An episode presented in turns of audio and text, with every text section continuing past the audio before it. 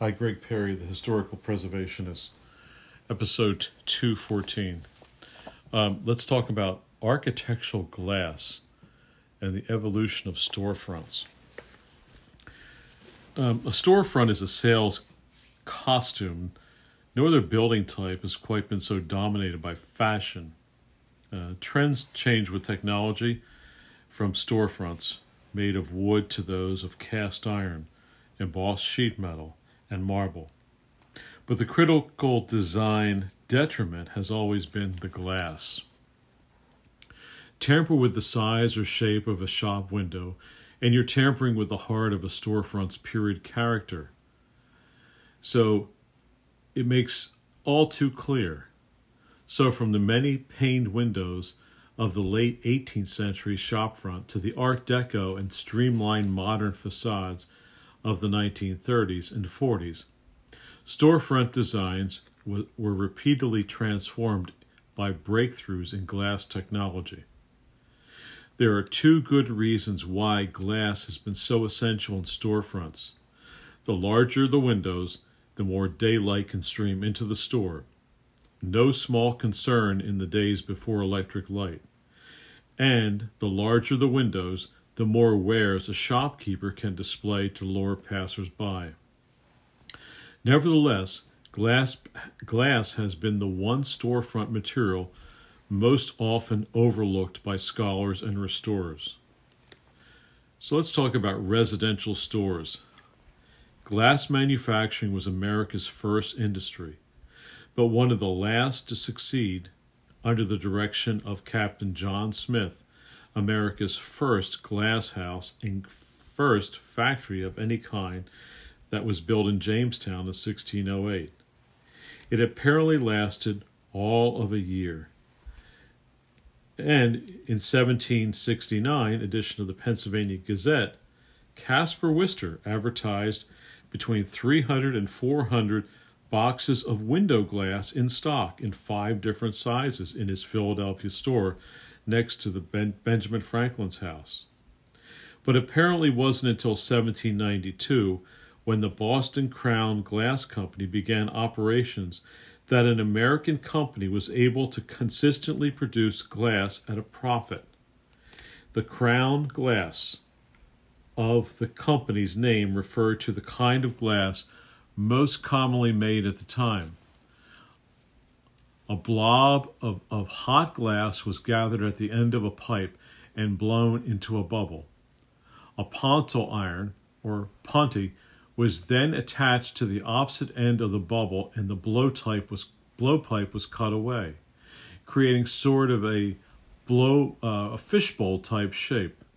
This was exposed to intense heat, with the open side so in, this toward the furnace, and spun rapidly until centrifugal force produced a flat disc or crown of glass four or five feet wide. The crown was removed from the putty, putney, put in an annealing oven where it was gradually cooled and then cut into pieces. Crown glass was expensive and wasteful. Large panes of glass were impossible because of the bullseye or lump of glass in the center where the disc had been attached to the punty. But even several inches cut out from the bullseye, crown glass was still thick and wavy. What remained could only be carved into small pieces. The typical 18th century and early 19th century storefront featured shop windows made of many of these small panes set in wood muntins, like the windows in the Alexandria, Virginia storefront that still exists today. In fact, shop windows looked a lot like typical parlor or dining room windows of the day. Consequently, stores were residential in scale and character. Not too surprising, since the typical cobbler shop or apothecary was usually the first floor of the merchant's house. So, let's talk about crown glass. The earliest storefront, a crown glass shop window, was essentially an oversized house window. Both shared the same construction multiple panes, or we call them lights, set in a wooden sash, individual panes were installed, much as they are still today, by number one, back putting the sash opening, number two, securing the pane with glazing points, and three, finishing off the exterior in a bed of putty beveled between the sash, sash edge and the glass surface. Glazing putty was made from linseed oil and chalk. Points were snips of either end, zinc or steel, and pegs were whittled from wood. Authentic uh, rep- replacements for crown glass are not to be had, so retaining cracked or split panes is a better choice than reglazing with sound but visually different glass. These defects can be installed without success by cementing some uh, cyanoacrylic, which is called crazy glue, or special glass adhesives from, say, Acme uh, Mariglass. Cementing glass has its shortcomings, such as yellowing or tricky application, but it's still a better option than losing a pane. It also pays to deserve ex- it, it also pays to disturb existing glass as little as possible to avoid any kind of breakage or crackage. Old putty that was flaking only in places is best gently removed and then touched up with new, even if, if this means an uneven look in the final job. Where putty has become cracked or loose and complete removal is necessary, some methods for cleaning out the old work become too risky. In prying or chisel, chiseling out defective putty, the glass may accidentally be broken through impact. Softening with heat tools such as torches or irons invites thermal cracks. The slower but safer technique is to work chemically. Alkali preparations uh, will break down the linseed oil binder. They should be applied carefully to minimize contact with glass, which might become etched, and wood where the grain will be lifted. Methylene chloride paint strippers and solvents, such as lacquer thinner, also work in some cases. For solvents where new glass has to be supplied, there are alternatives. Hand blown cylinder glass, sometimes marketed as restoration glass, lacks the distinctive semicircular waves of true crown glass, but shares aspects of the pre industrial look. It is often sold in two grades the less refined, which matches crown the best. Today, only the crown glass bullseye or bullions are produced for decorative use, such as door lights, and true panes are unavailable. Bullseye glass, though not historically accurate, may also be an acceptable stand in. It is sometimes possible to select new individual panes with less pronounced waves and punty marks, which will blend adequately for the application. So let's talk about some early commercial. The cylinder method of glass production has been around as nearly as the 11th century, but it was until the 19th century when it was widely adapted, as a small assembly line of skilled workers were required. Cylinder glass began with the usual glass blower's bubble, but instead of blowing the bubble, into a wide globe. The blower let it hang down from his pipe and swung it over a pit as he worked, creating an elongated shape. From time to time, a gatherer added additional glass, increasing the size of the long bubble until it became a slender cylinder. Once the blowpipe was detached and the cylinder cooled, it was slit down the top with a hot iron laid on a smooth slab, and reheated. As it softened, it opened and flattened out from its own weight. Another worker ironed it with a sort of wooden hoe, but the outer surface of the cylinder, always larger than the inner one, inevitably wrinkled and puckered as the ironed iron worker worked, and the finished product was often more suitable for a fun house than a storefront. So the author of a 1883 handbook described one cylinder blown under an evil star. This sheet of glass had embedded in it every possible defect. The founder, skimmer, gatherer, and the blower have all stamped their brand upon it. It is seedy, the, the vesicles elongated by the extension of the cylinder. It is stony, disfigured, with the gatherer's blisters, and blisters from the pipe, badly gathered, badly blown, thin here, thick there, entirely worthless. The big attraction of cylinder glass was that there was no bullseye, so it was possible to make larger panes. One cylinder now at the Corning Glass Museum is an impressive seven feet tall and 20 inches in diameter. Indeed, cylinder glass became so popular by, the, by 1850, no crown glass was being made here after that. Meanwhile, the Industrial Revolution was moving industry away from the craft shop and into the factory. The city store was quickly becoming a retail outlet for the new factory produced goods, and frontier trading posts were being replaced by general stores. The larger glass cylinder window pane is a godsend for the hordes of new retailers in new commercial space. The old, many pane shop windows with its imposing wooden grid didn't let much light in and was more a barrier than an enhancement for shoppers. Sure enough, between about 1830 and 1860, the size of the panes used in shop windows invariably increased, appearing 2 over 2 or 3 over 3 on either side of the shop entrance.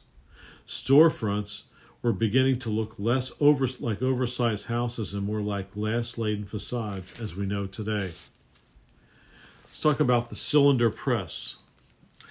Cylinder glass was the technological bridge between the small, wavy panes of the crown method and large, optically clear plate glass.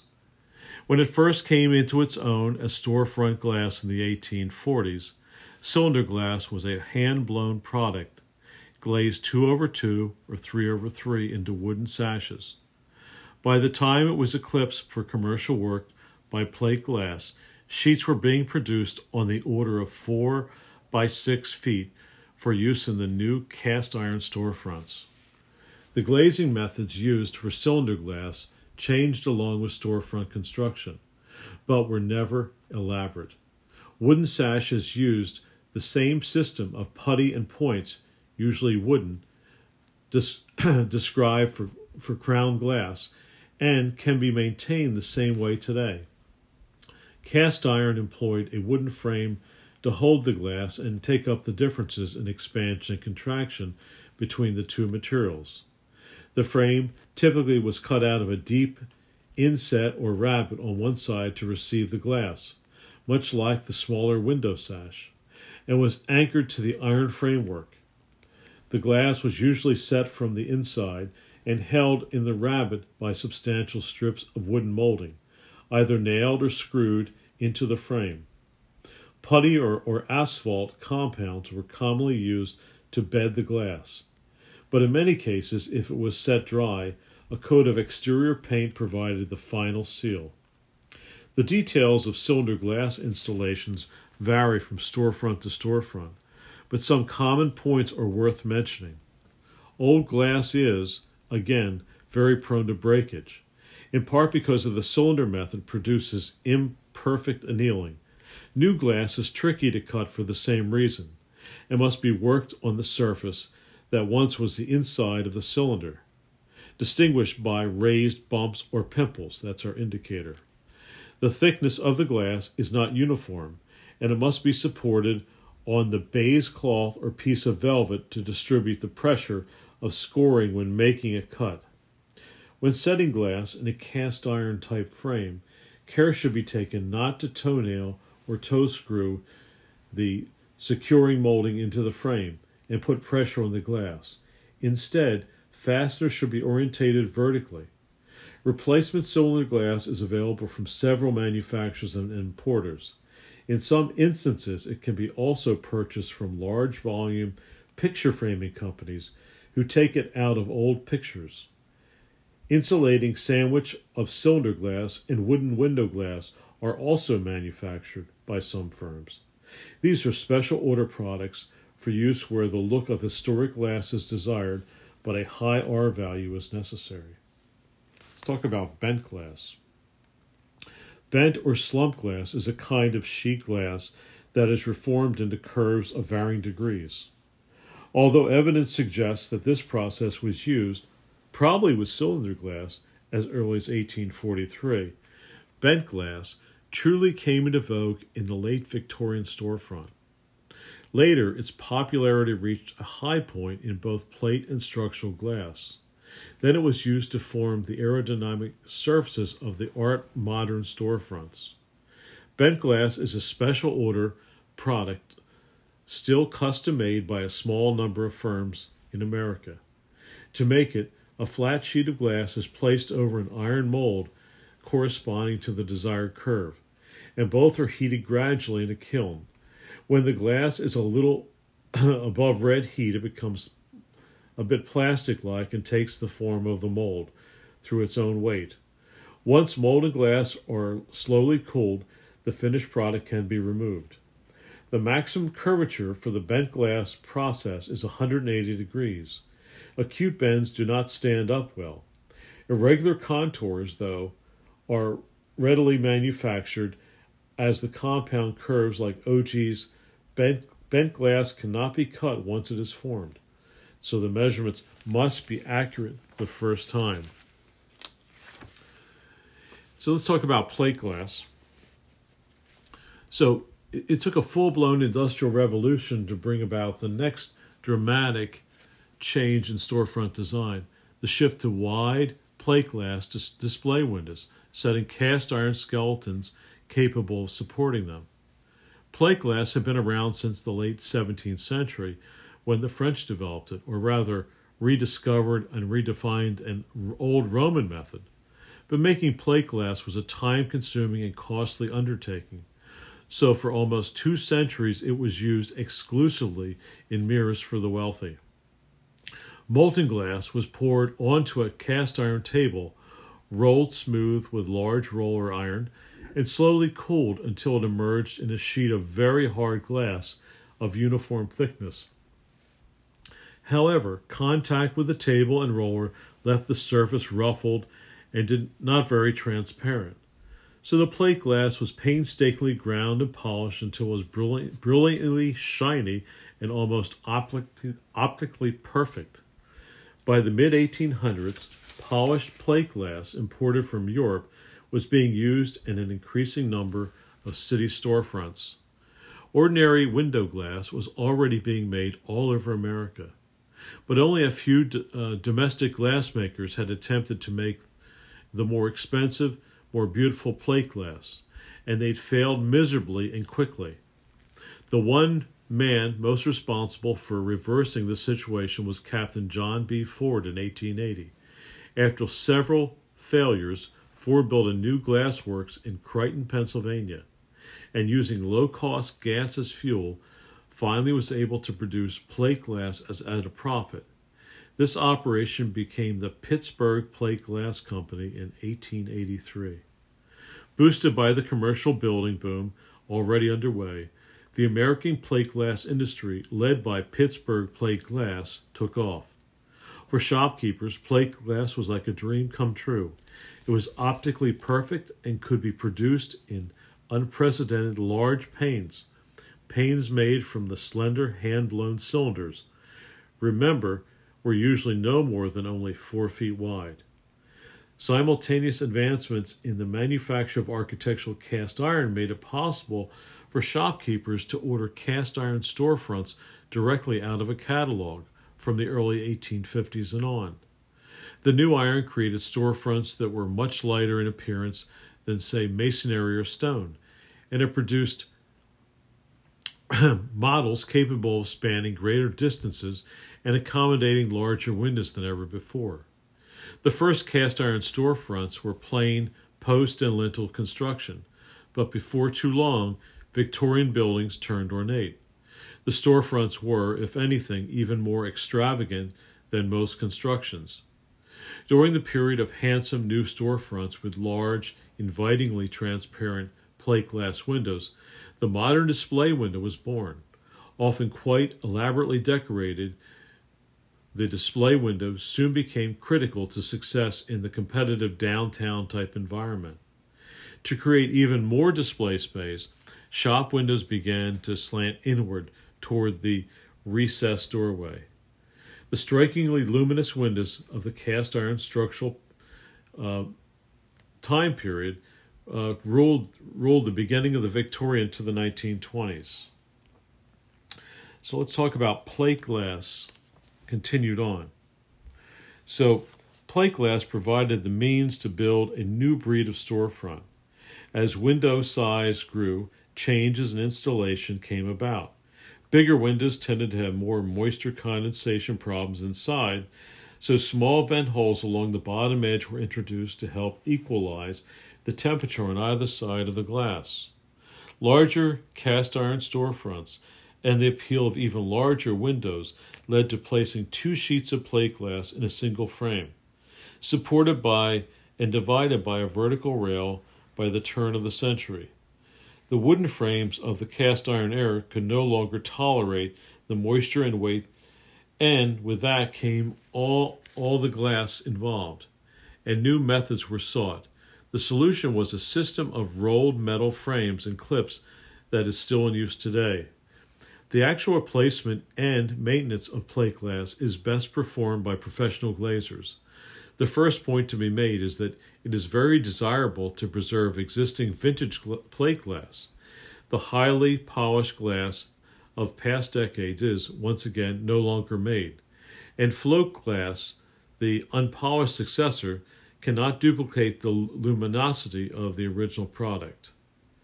Where a plate glass display window has to be replaced, a strong effort should be made to match as closely as possible the size, color, and reflective quality of the original glass.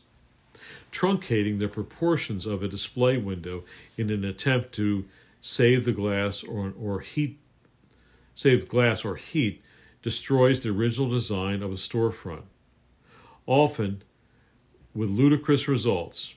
Conversely, peeling back misguided remodeling attempts and restoring plate glass windows to their original large dimensions is very often a dramatic and surprisingly modern looking improvement. Tinted glass is inappropriate for storefronts in most cases. It should never be used as a replacement for clear plate. Use of safety glass is a legal requirement for public access areas. Where these codes apply, Temper safety glass is closer to the, lo- the look of plate glass than plastic laminate types. Like bent glass, temper glass is custom ordered and can be cut. Concerned about heat loss through large display windows, has doomed much plate glass in the past. Without justification, though. Large display windows typically contribute only minor amounts of total losses in heat.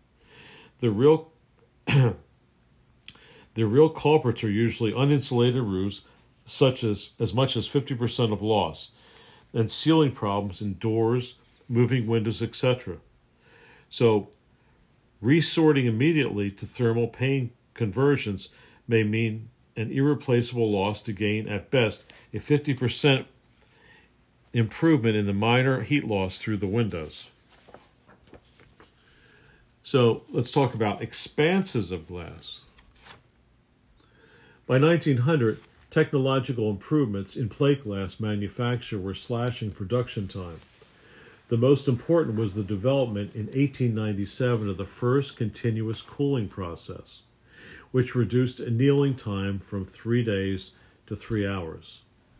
With all this was taking place, stronger and longer steel I beams were enabling um, I beams were, were making cast iron lintels obsolete and window openings much, much larger.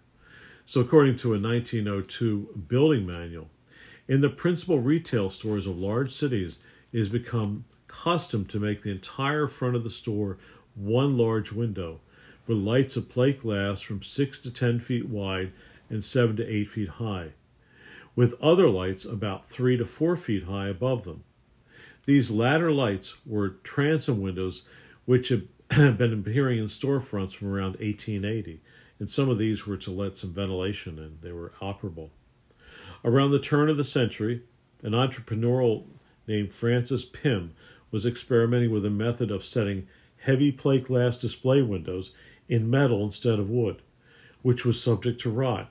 In 1906, Plym founded the Kawneer Company to market his new metal uh, moldings.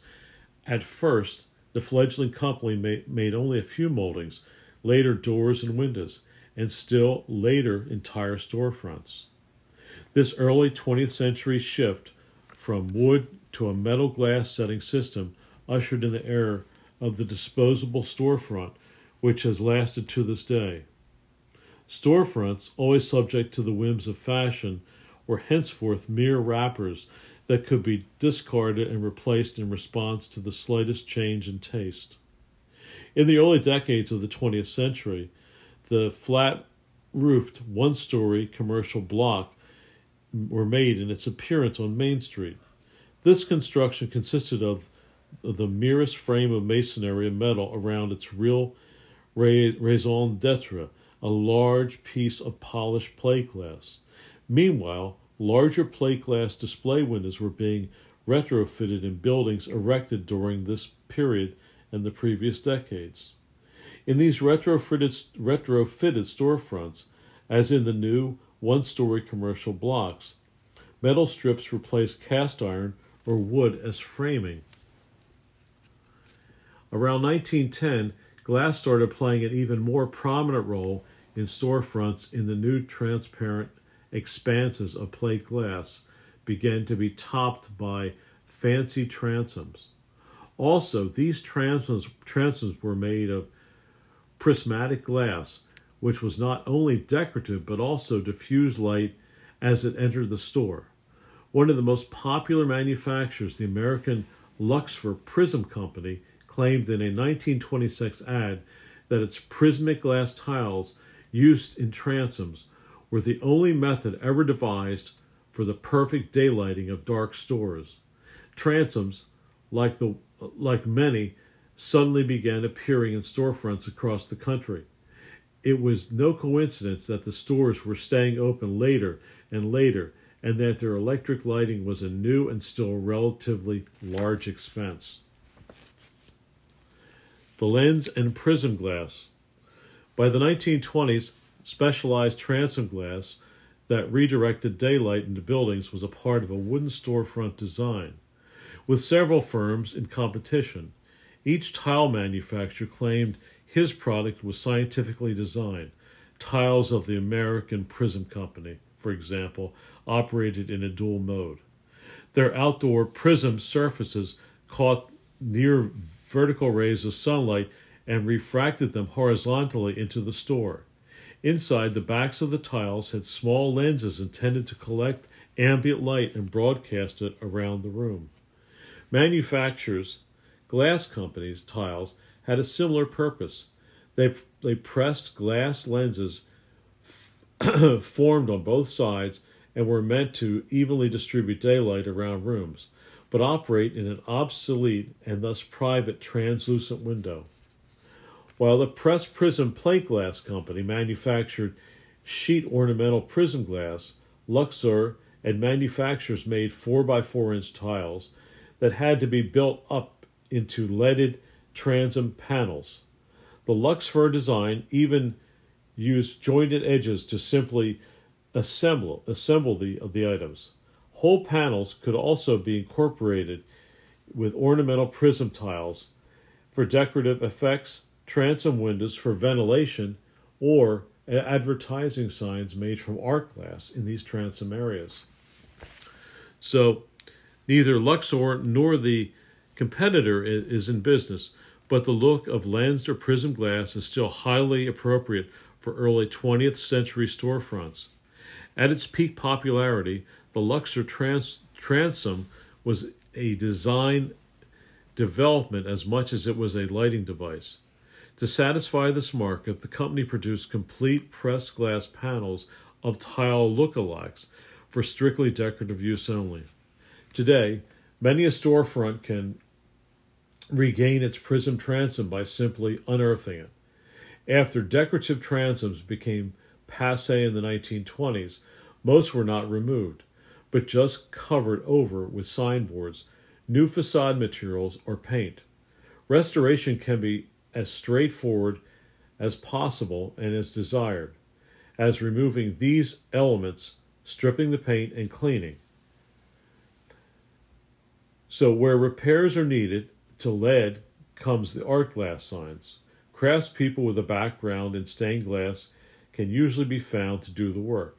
Exact replacements for lens or prism tiles are usually unavailable, but glazing in squares or textured glass, such as cathedral, ribbed bathroom glass, such as reed light, or even frosted glass with appropriate with the approximate tile effect. Let's talk about glass block. So glass blocks see use in making light transmitting panels, decorative accents, and other non structural applications. They are made from two clear pressed glass halves sealed together. They are installed with cement mortar, which the same the same as brick, but often require additional materials such as expansion strips or reinforcing bars. For large panels, and now let's get into the 20th century. In the ideal storefront of the post war effort, transoms were even more whimsically ornate. Sometimes the name of the store was made out of stained glass and incorporated into the prismatic glass transom. Entire glass stained canopies appeared. In the meantime, street frontage in many big cities was becoming ever more expensive, so designers created narrower, deeper store entrances. By by deeply recessing doorways and adding vestibules and, can- and canopies, they gave the illusion of space and depth. Bent glass, which is plate glass again reheated and reformed into curves of varying degrees, was used to enhance the funneling effect, and appropriate merchants with display space that was even more alluring than ever. By 1923, plate glass was being made in continuous sheets from furnace to cooling tunnel the age of the machine had truly arrived, and it was epitomized by the Art Deco and streamlined modern storefronts of the 1930s and 40s. Pigmented structural glass, better known as trades name Carrara glass, became the favorite material of storefront designers, and storefront like rays became all the rage from coast to coast. Jewelers and confectioners were particularly enamored by the Deco look. Manufactured by a number of glass companies, pigmented structural glass was available in a range of colors, including black, white, gray, tranquil green, Rembrandt blue, and even mottled agate. The glass consisted of a mass of colored crystals in a glass matrix, including the depth of color imposable in a material with a simple color coated surface. Structural glass was made much of the time as a way of, of, the glass was manufactured, except it was generally ground and polished on the one side only. On shop exteriors, structural glass was first appeared in place of marble on the bulkheads and below display windows, then as cladding for the first rest of the store. Glass took over the entire storefront within a couple of years. Carrara glass could be sculpted into squares, circles, and other geometric shapes. Fluting could be etched into it, as could storefront names and other designs. Stru- structural glass was also amiable to the curves and the roundest corners, leading to stylish, deeply recessed entrees. Glass blocks, mean, meanwhile, made glowing, translucent windows. So, as Charles H. Liebs points out in the, the Main Street to Miracle Mile Art Deco and streamlined modern storefronts, there is a kind of commercial med- medicine where, where uh, it is concocted by the new industrial designers for glass fronts. With the country in the throes of the Great Depression, shopkeepers desperately needed to simulate sales so they constantly jackhammered into their public consciousness through Art Deco geometrics and streamlined modern curves that good times, prosperous, technology advance, up to date, were right around the corner, as these terms were used. So, Um, everything you wanted to know about storefront glass. Greg Perry, the uh, historic preservationist, signing off. Uh, thanks everyone for listening.